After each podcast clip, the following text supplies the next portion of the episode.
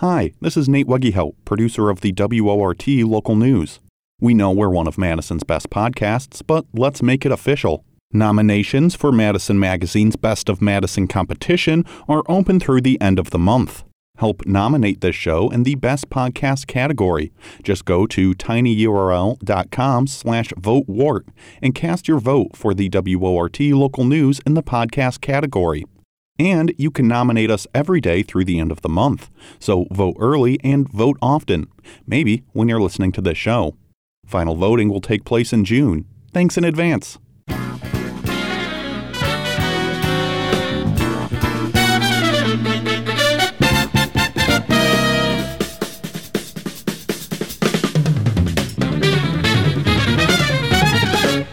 This is Christian Knutson and Sarah Hopeful with your local news, coming to you live from the WORT studios in beautiful downtown Madison. Here are tonight's headlines. As the Wisconsin Department of Safety and Professional Services is experiencing ongoing backlogs for issuing occupational licenses, Republican lawmakers on the state legislature's Oversight Committee are requesting an audit. According to the Milwaukee Journal Sentinel, the state agency receives an average of 13,000 applications per month and says this backlog is due to small staffing and low funding. Democratic lawmakers believe that this requested audit will strain the current capacities of the department as it faces continuing delays. The Lac du Flambeau tribal nation in northern Wisconsin is protesting a land dispute by barricading a road running through tribal land. The tribe charges the roads were built illegally and that Lac du Flambeau has not been compensated for the easement, reports the Green Bay Press Gazette. But some non tribal homeowners who live on the roads say they are now trapped, and barricades are preventing them from buying food, medication, and other essentials. Governor Tony Evers visited the reservation last weekend to meet with tribal officials and believes the two parties will reach an amicable solution. Evers released details today for one part of his upcoming proposed state budget. The governor's plan to devote 20% of the state's sales tax, sales tax revenue to help fund municipal governments. The proposal, which he first unveiled in his State of the State speech last month, will send over half a billion dollars more to local communities to invest in things like local health and human services, EMS, fire, and law enforcement. The plan would be the largest increase in shared revenue for Wisconsin's local governments in decades. The budget will also include an option for local municipalities to enact their own sales tax of 0.5%. That local sales tax would have to be approved by voters in a referendum. Wisconsin is seeking a spike in reported cases of toxic shock syndrome. There have been five known cases of TSS since July, the Wisconsin Department of Health Services reports. It's the first time in 12 years that multiple cases have been reported in the same year. Four cases were associated with super absorbency tampon use in teenage girls. TSS is a rare complication of bacterial infection. Symptoms include a high sudden fever, vomiting, and a sunburn like rash. It can cause low blood pressure, shock, multi organ failure, and death. It's often associated with prolonged use of the same tampon, though tampons alone do not cause the condition. The State Health Department reminds everyone who uses tampons to use the lowest absorbency option, change their tampon every four to six hours, and avoid using them overnight. And in more health news, local public health officials are warning of a jump in drug overdoses in Dane County. Public Health Madison Dane County issues spike alerts when there are unexpected increases in overdoses. Today, it warns that there have been at least 10 drug overdoses throughout the county over the past 36 hours. At least one person has died as a result. The local health department warns that these overdoses are connected to fentanyl laced cocaine and methamphetamine. Both Narcan and fentanyl testing strips are available for free at any of its local offices. And now on to today's top stories.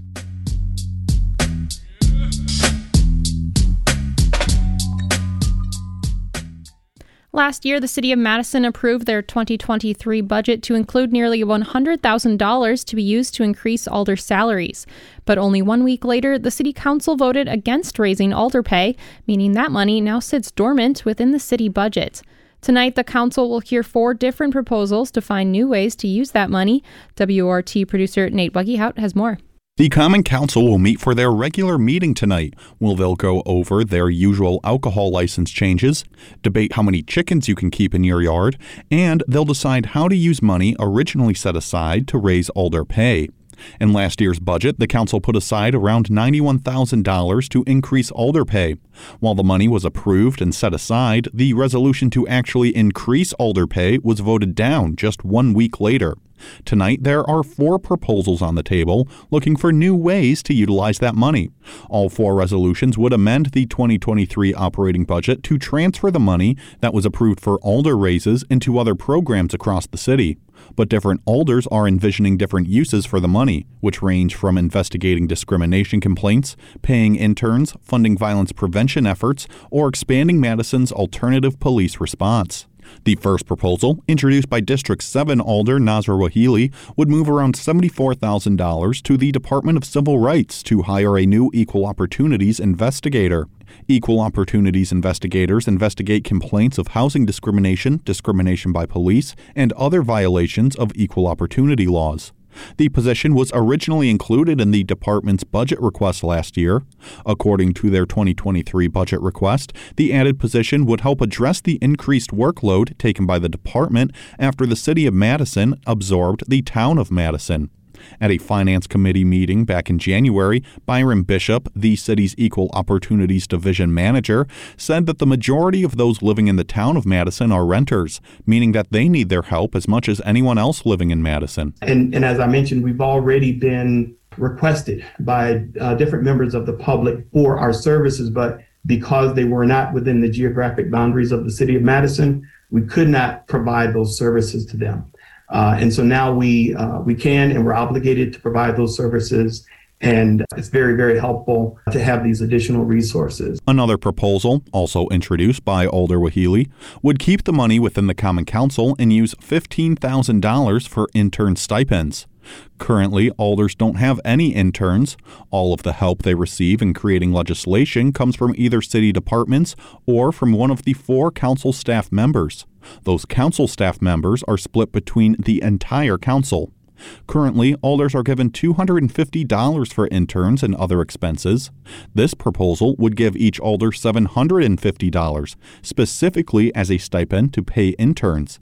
At a finance committee in January, Alder Wehelie said that $250 is not enough to attract students. That will not help attract students in terms of collaborating with students from various institutions and this will be an entry for those students to learn uh, public service and policy. So that will be an attraction for the students to engage in the city government. The third proposal was introduced by Alders Yannette Figueroa Cole of District 10 and Sabrina Madison of District 17 and would move around $91,000 to the City County Health Department for violence prevention services. Violence Prevention Services views violence through the lens of mental health and includes programs like CARES and services for unhoused folks in Madison. Alder Figueroa Cole says that the money will be used by the Strong Neighborhoods Committee to assist local organizations in addressing the root causes of violence. Who are already working on the neighborhoods, trying to make them stronger and healthier. These funds, what um, what they do is they supplement the work of community organizations that are providing services directly related to violence prevention. Figueroa Cole adds that she's requesting the money to show that she is actively working to address public safety in Madison. It's just for council to show that we are committed to addressing violence prevention and that it's not just a campaign promise or it's not just something that we just say when we are trying to make a point. No, that we're actually backing up all those words with actual money. The final proposal, introduced by Alder Tag Evers of District 13, would move $82,000 to help expand the city's CARES program. CARES began in 2021 and sends a qualified paramedic and crisis worker to nonviolent behavioral health emergencies instead of police. According to their 2022 annual report, CARES responded to 57% of the estimated number of mental health calls in their first year of service. With the expanded funding, Alder Evers says that the program would be able to hire the staff to create a third CARES team as early as April. This, he says, could help the program respond to some of the remaining 43% of mental health calls. It seems to me that one thing we all agree on, Council, pretty sure there's a near unanimous su- support for the idea that CARES has been an unqualified good for our community. And I thought that perhaps we could all come together and say, with this remaining money, why don't we use it to continue the good work that we started with CARES and see it expand even more. The council will have to choose which proposal to go with carefully, as they only have around $91,000 to distribute. Three of the four proposals will receive a final vote tonight, though those three will go without the recommendation for adoption by the city's Finance Committee. The fourth proposal, to move money to the CARES program, will be introduced tonight. After being introduced, the CARES proposal will head to the Finance Committee on Monday. Tonight's council meeting begins at 6:30. You can attend either virtually through Madison City Channel or in person on the second floor of the City County building. Reporting for WORT News, I'm Nate Wegehout. The City of Madison wants to add another tax in- incremental district, or a TID, to the south side of Madison, which would give them $115 million in financial support for economic development. But what is a TID and what does this mean for the city? WORT reporter Abigail Levins dives into an economic development model you should know more about a $115 million plan to combat displacement, increase homeownership, and maximize economic opportunities for South Madison could be on the horizon. It's through an economic development tool called Tax Incremental Financing, or TIF. Under TIF, the city draws boundaries on a map. That's called a Tax Incremental District, or TID. And this district is given money by the city to start development or infrastructure projects that would not be otherwise possible. The tax revenue from that completed development pays back the money to the city, usually over the course of several decades. The proposed TIF district is bounded by Fish Hatchery Road, Wingra Creek, John Nolen Drive, and the Beltline. It would fund $50 million in public works projects, $22 million toward affordable housing, 15 million for community revitalization projects, and nearly $20 million for economic and community development including for small business. Madison Mayor Satya Rhodes Conway says investing in South Madison is particularly important. In, you know, in particular, South Madison is, is a historically black community and has experienced disinvestment and underinvestment over the years. And so I think it's important for our whole community that we are making thoughtful um, and community engaged investments. It's part of a long term plan to invest more in South Madison, which is home to the city's most diverse population. Last year, around this time, the city passed the South Madison Plan, which gives a roadmap for the future of the South Madison area. Guiding principles include increased economic growth, housing, home ownership, and promoting equity and community development. South Madison Alder Sheri Carter, who represents District 13, says this specific area has been a city focus since the South Madison Plan last year. Well, I think that all the work we've done leading up to this moment has paved the path for the TIF district. Alder Carter says there are several projects the city is working on in that area right now. These include the Village on Park Street renovations, the Black Business Hub, Centro Hispano's new building, and the Center for Black Excellence. If approved, this would be the fourth TIF district on Madison's south side. Matthew Mikolajewski, Economic Development Director for the city, says that the South Madison District is unique. The city realized that they will not have the funds right away to start major projects, so they are borrowing money from two healthy TIDs in Madison, Districts 36 and 37, to get started. These districts would have enough revenue to pay off their debts and some extra to lend to this new TID, which would be TID 51. TID 51 is slated to come before various committees this spring. If approved, Mikolajewski says they would start construction right away. He says this is a 27 year TID, which means the city can use TID funds for 22 years, as they have to stop using funds five years before expiration. Mayor Satya Rhodes Conway adds that a big focus of the plan is on preventing displacement. They heard from the community that this is a big problem in that area, so they want to help. But in this TID in particular, one of the top priorities of the community was that we focus on uh, preventing people from being displaced from the community. Reporting for WORT News, I'm Abigail Levins. We continue our coverage of the primary election for District 14 Alder with Isadore Knox Jr., who spoke with WORT producer Nate Wegehout about why he is running to represent Madison's South Side. The 2023 spring primary election is on February 21st, and this year there will be seven districts with at least three candidates running for an alder seat, all of which will require a primary election. One of those districts is District 14 on the south side of Madison, containing parts of Fish Hatchery Road and Park Street.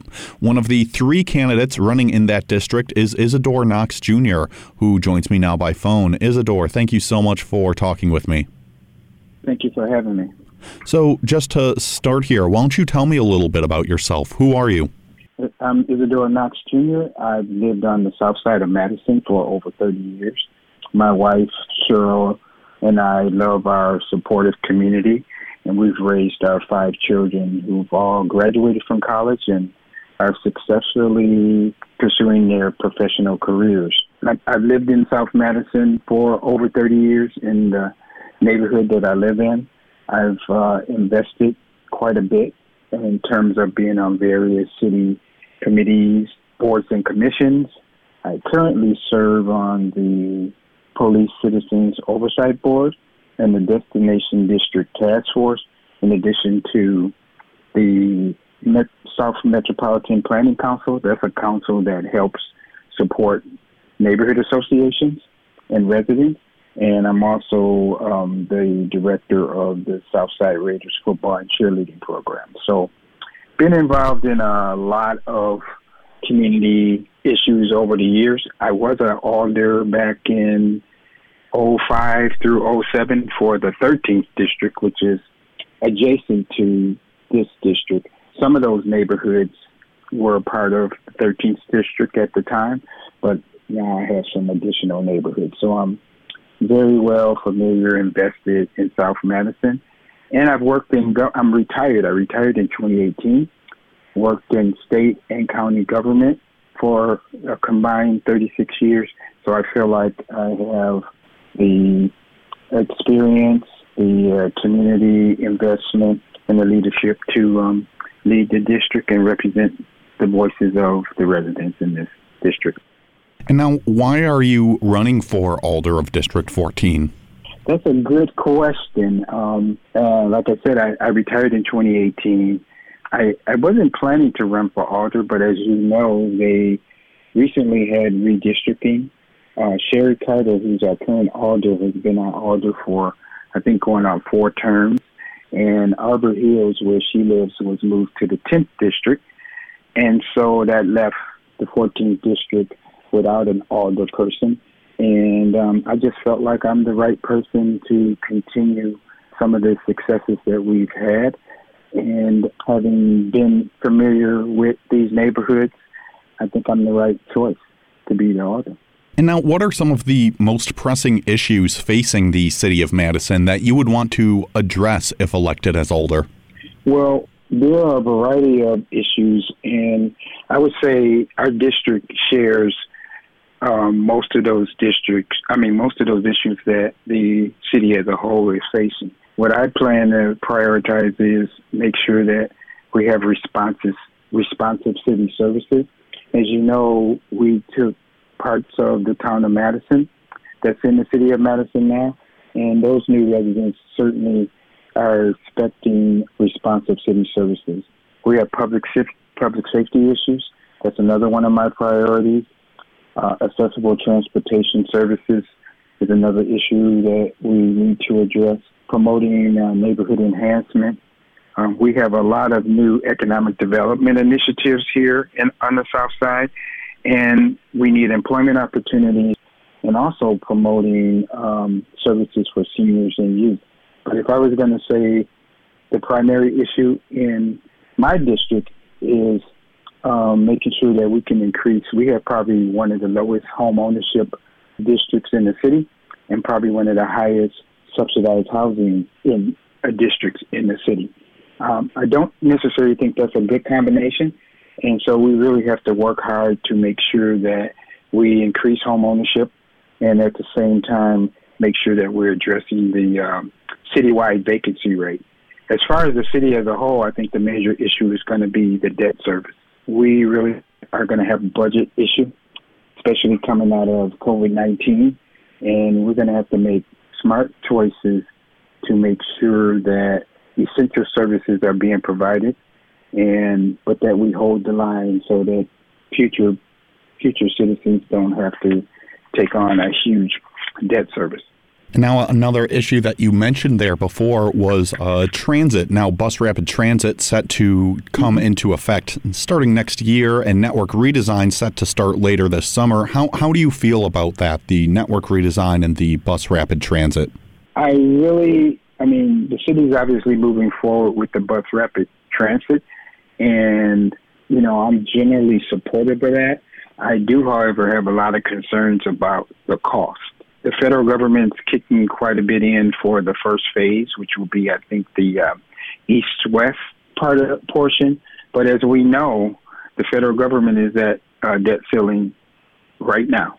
they got a big problem. So I don't know that we know for sure the uh, federal resources are going to be there for the second phase when it gets to the south side, the, um, that portion of it. So I'm really concerned where those revenues are going to come from. Um, basically, I feel like the priority should be on making sure that we have an accessible bus system that's efficient.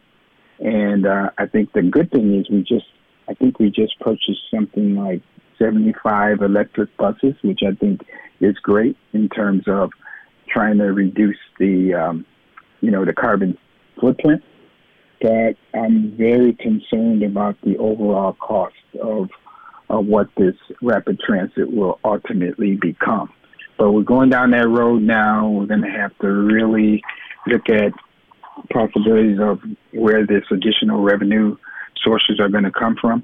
But the most important thing for the citizens is that it's accessible, that we have that they can get to that rapid transit line and the second thing is the cost to the bus riders. And there's a couple of discussions out there about free bus, you know, uh, free transit. And so we got to look at all of those options and see if we can make sure that the service works for the citizens. So, um, you know, I'm a little concerned again about the financing, but I guess we'll be moving forward and trying to resolve some of those issues.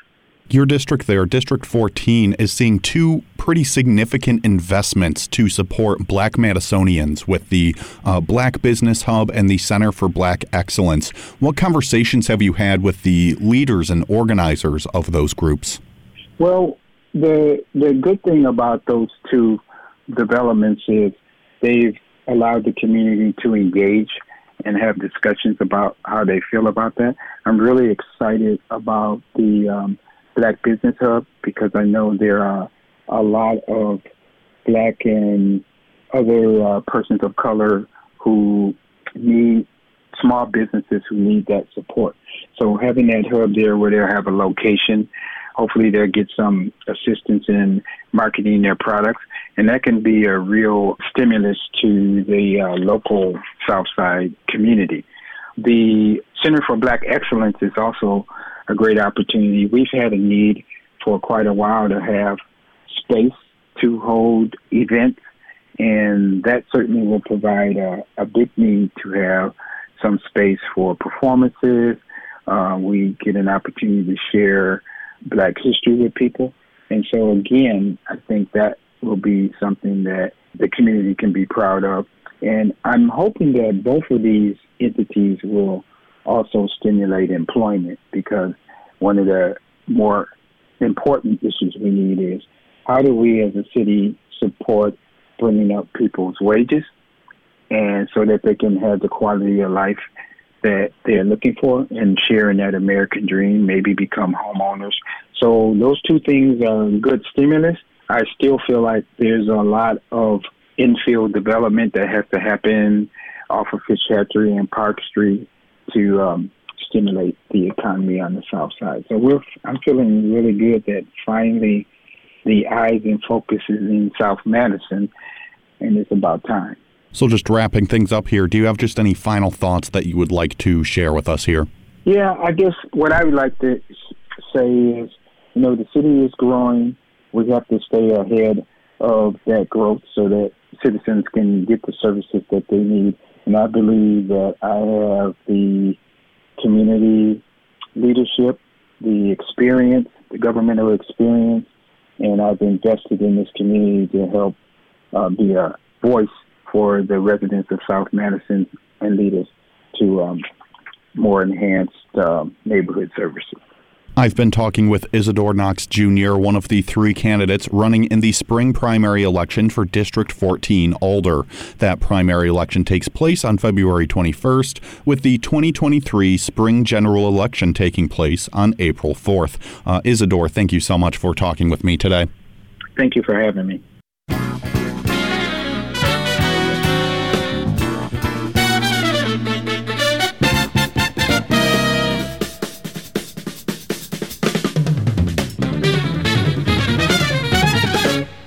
The time is now 6:33 and you're listening to the local news on WORT.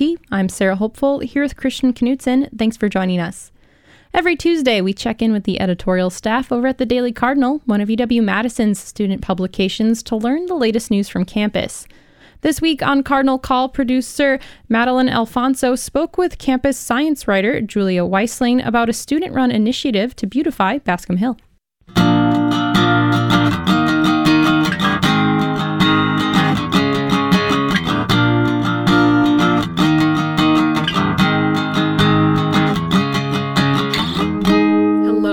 Welcome to the Cardinal Call, your weekly dose of news coming out of the UW Madison campus from the Daily Cardinal student newspaper.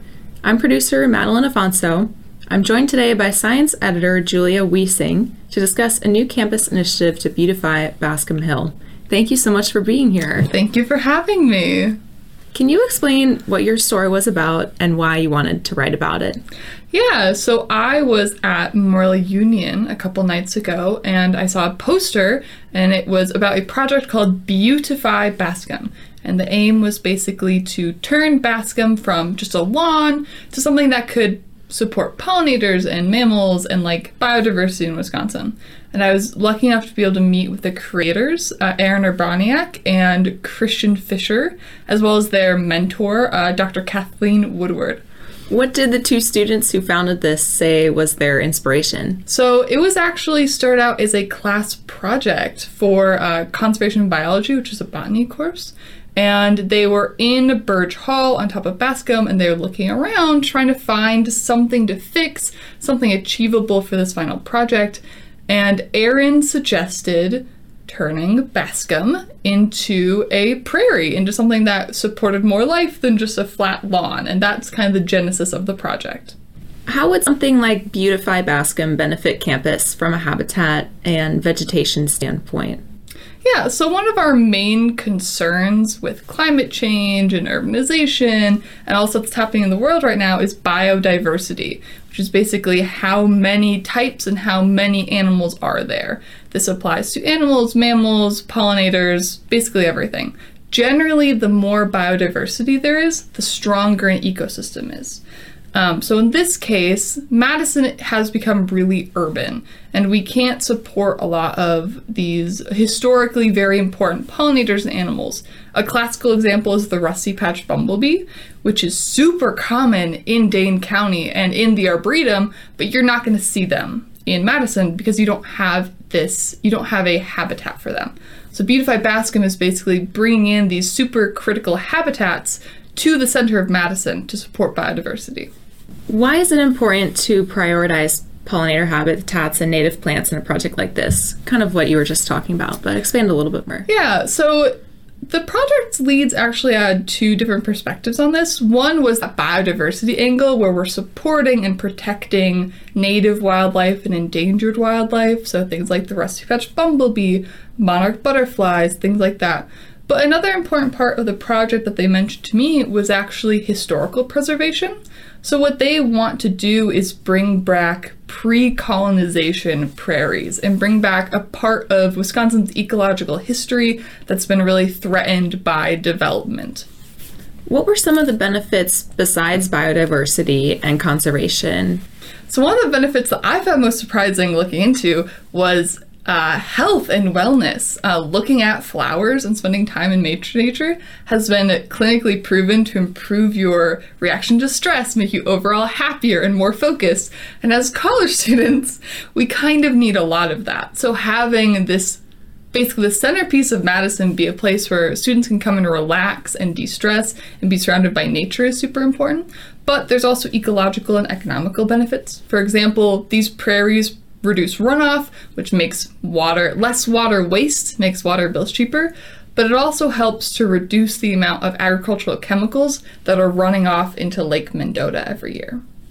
You also touched on this, um, but can you expand more on how the prairies on Bascom Hill would serve as a tribute to Wisconsin's heritage. Mm-hmm. So, Wisconsin looked a lot different uh, pre colonization. Um, there's often this myth of a uh, untouched wilderness before white people got here, but that's not really the case. Um, Native Americans, especially in our region, were caretakers of the land, and they had abundance of knowledge of how to take care of it, how to maintain it. And as Madison is growing, we're destroying a lot of these pre colonization prairies that might be hundreds of years old. Additionally, forest growth, while can be really cool, also slowly destroys Wisconsin's prairies, which are vital ecosystems as well as vital cultural landmarks for the state. Is there anything you learned while reporting this that surprised you or that you didn't know before? I I was surprised how much power a student initiative could do cuz I was surprised that something like a simple class project could evolve to the point where they're they have a petition, they have social media campaign, but they're also in talks with the departments. Like they're getting this off the ground and it sounds like people are listening to them, which is really cool to see. Anything else you think listeners should know about this topic? I want to repeat something that Erin told me during the interview, and she said that everyone can do something to improve biodiversity. Even if you live, like me, in a small downtown apartment, you can do something today to help biodiversity. This might be planting wildflowers, putting, if you have a tiny porch like I do, putting some flowers out there, or generally supporting causes that help with conservation and biodiversity. Anyone can do it. You don't have to make a massive project to beautify Bascom, but you can do something yourself to help out the world just a little bit. That's lovely. Thank you so much, Julia. Yeah. Thank you for having me.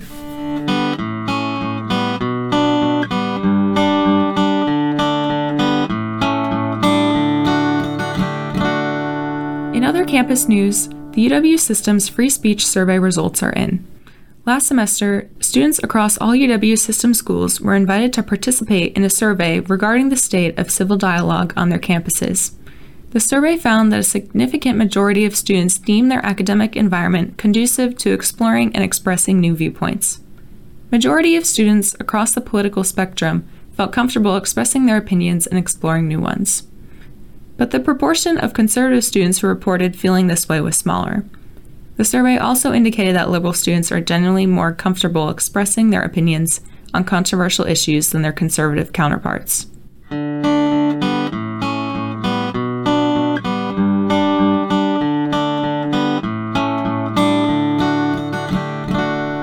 Madison begins the search for a new vice provost. The university has yet to fill the position of vice provost for data, academic planning, and institutional research following the retirement of Jocelyn Milner at the end of the last academic year. Last month, the university created a search and screen committee to help evaluate each candidate to fill the role.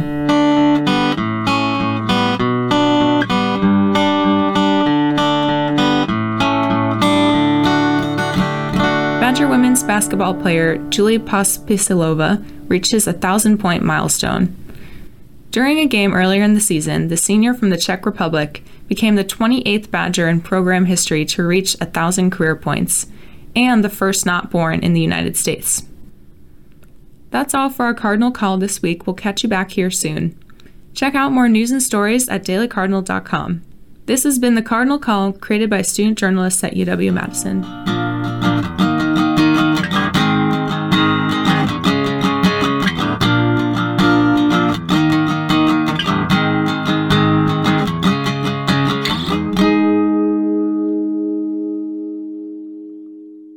Tonight on Wildlife Weekly, feature contributor Jackie Sandberg explains why starvation is one of the hardest situations to cure in all of animal rehabilitation.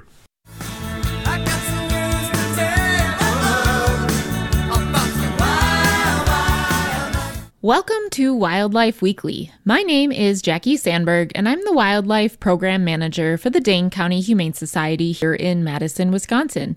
Each week, we choose a topic related to wildlife rehabilitation or the environment, and today we'll be talking about avian emaciation.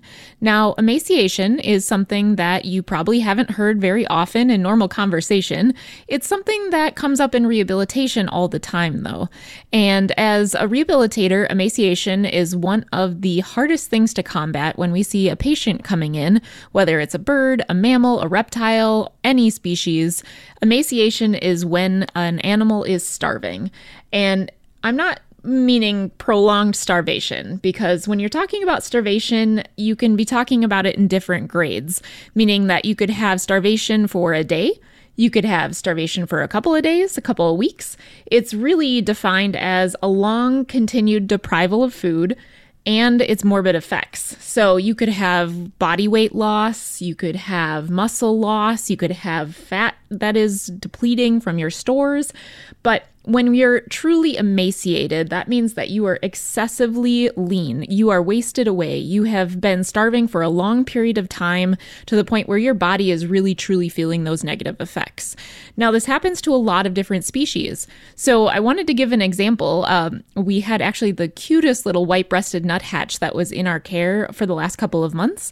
And the bird came in with a kind of a, a dopey look, meaning it was really kind of tired and squinty. And, you know, it was one of those those cases where we knew it had hit a window and there was um, probably some underlying head trauma that was involved for this bird.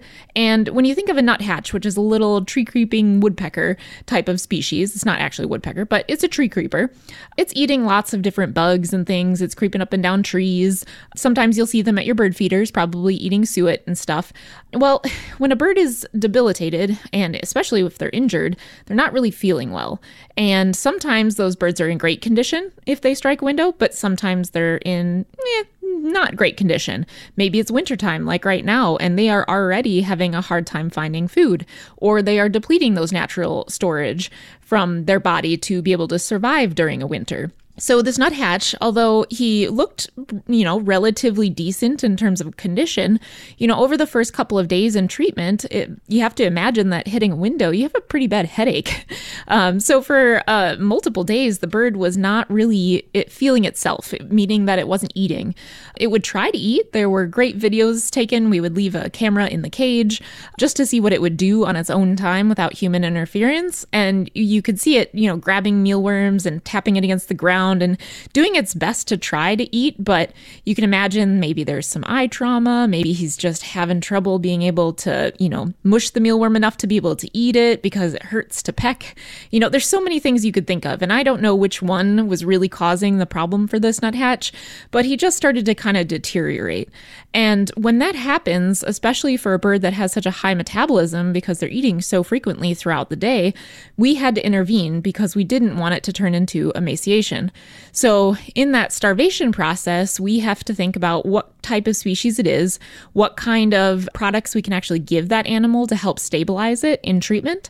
And so, this little nuthatch was provided with kind of like a slurry of food of simple proteins. And we do something called gavaging, which is tube feeding. Now, it's a very stressful process. I mean, a bird already doesn't like being handled by humans, nor does it like being in captivity, but sometimes tube feeding is kind of a last resort for us if that bird is getting close to emaciation if it's starving. Now, this bird wasn't truly emaciated, and we do have some birds that come in a lot that are actually truly emaciated, meaning that like they've already been out in the environment for multiple weeks without food. This bird just needed a little temporary boost. So, luckily, more in the starvation kind of category, not really the truly emaciated category, but that's actually a good thing. And so we were able to tube feed this bird just a couple more days so that, you know, the pain meds could get into effect, it would start feeling better, and then you could really see the dramatic change in this bird just to be able to start to brighten up and be able to fend for itself. And it makes me think of how that bird would have done on its own in the wild if we hadn't intervened, right? So if some kind human hadn't gone and picked up that bird, it would have probably been on the ground, struggling to find food, probably having a difficult time in general over that course of, you know, a good week or so. It very likely would have been predated on.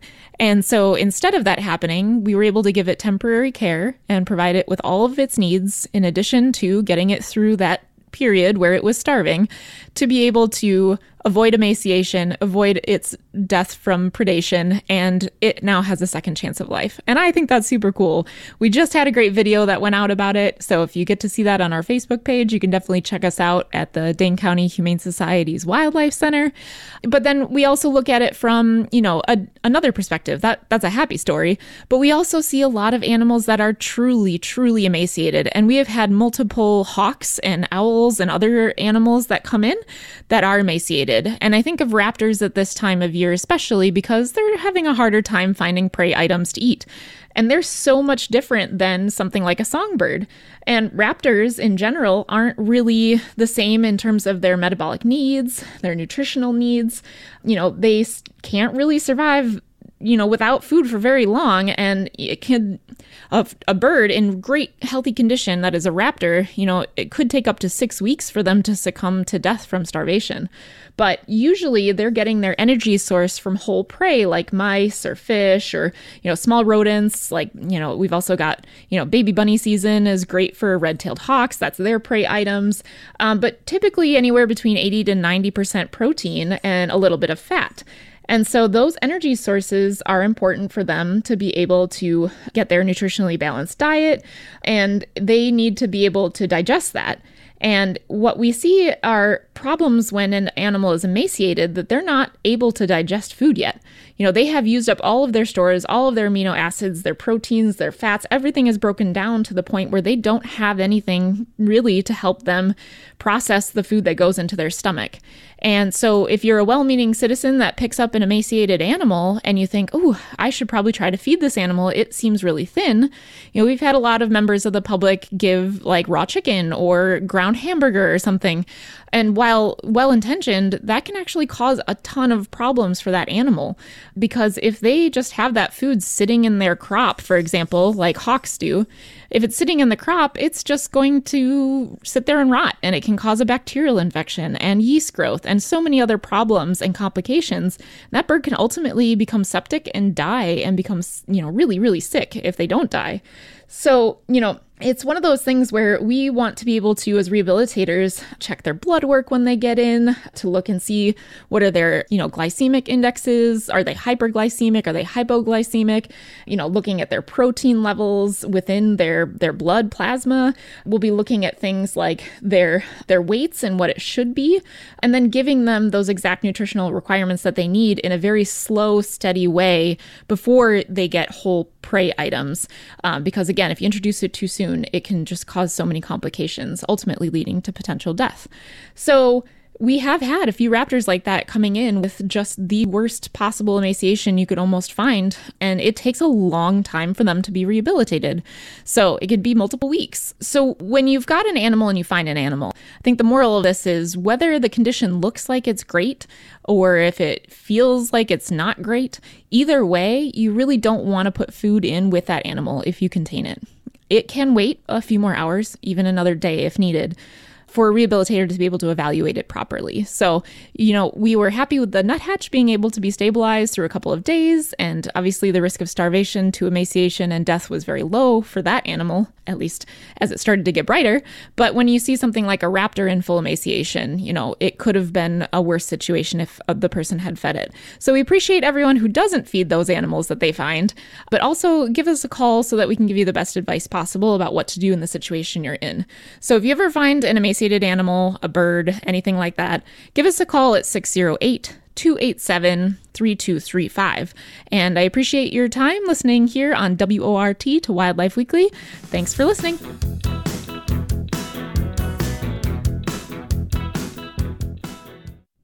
It's now 6:51 p.m. and you're listening to the live local news on WORT. Psilocybin is a naturally occurring psychedelic compound found in nearly 200 species of fungi. People across the world have been using the magic mushrooms for medicinal, recreational, and religious purposes for centuries. Back in 1966, the U.S. had banned the production and transport of the compound, making any research into its medical benefits difficult. But there has been a renewed interest in its medicinal uses in recent years, and a recent collaboration with the UW and private treatment clinics have found that doses of psilocybin can help with opioid and meth addiction. On yesterday's 8 o'clock buzz, host Brian Standing spoke with Chantel Thomas, a clinical psychologist and executive clinical director of Windrose Recovery, one of the principal investigators of the new study.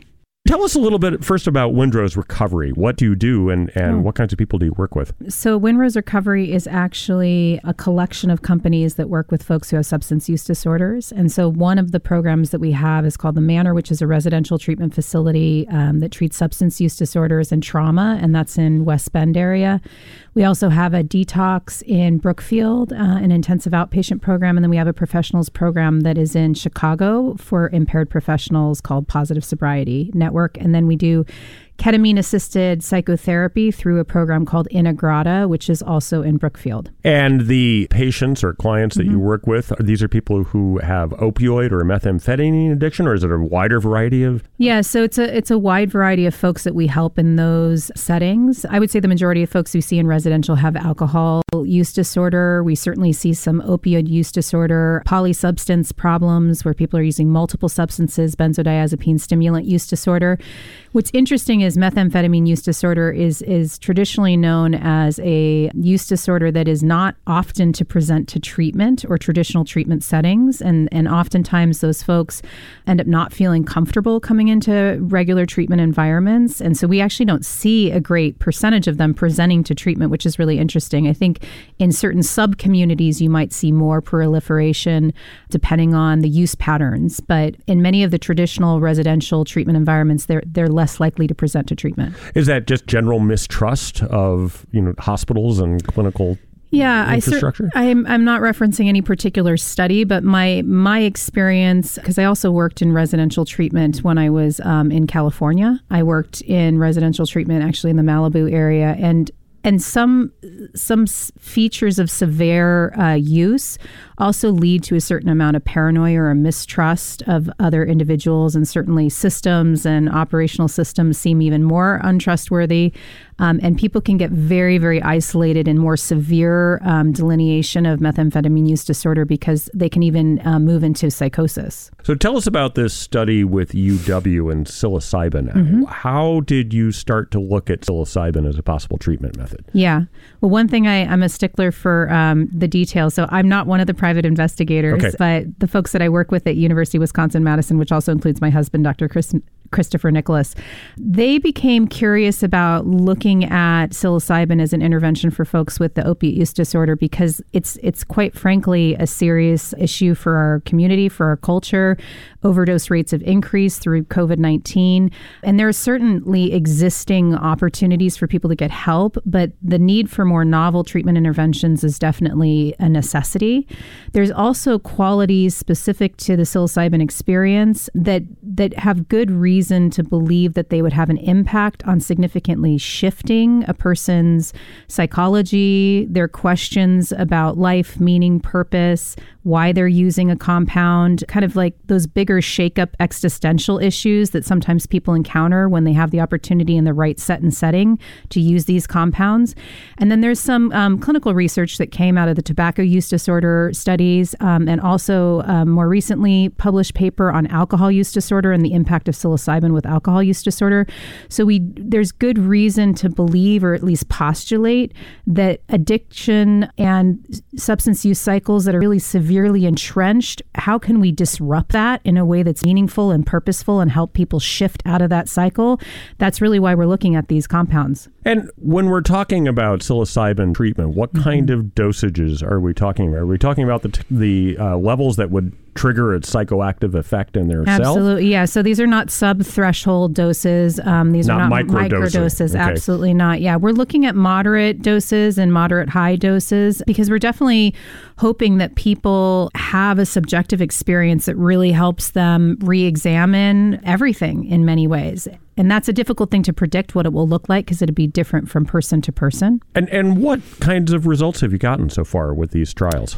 So um, we haven't published any. So the methamphetamine use disorder is currently in recruitment. So that is a so people who might know a loved one who struggles with methamphetamine use disorder or people in their community that've been touched. We'd love for people to reach out to the University of Wisconsin. There's the um, me see if I can get it right. Transdisciplinary Center for Psychoactive Substances, which is at the University of Wisconsin, which is where most of these studies will be posted. Clinicaltrials.gov is another place where people can look, but we're actively recruiting for people with active methamphetamine use disorder for the psilocybin study. Now, the opiate use disorder study, we were able to run a couple of subjects. I can definitely say we were working with those folks who were already maintained on Suboxone. And so those were folks who had been on a um, opiate replacement therapy to stabilize them for a period of time.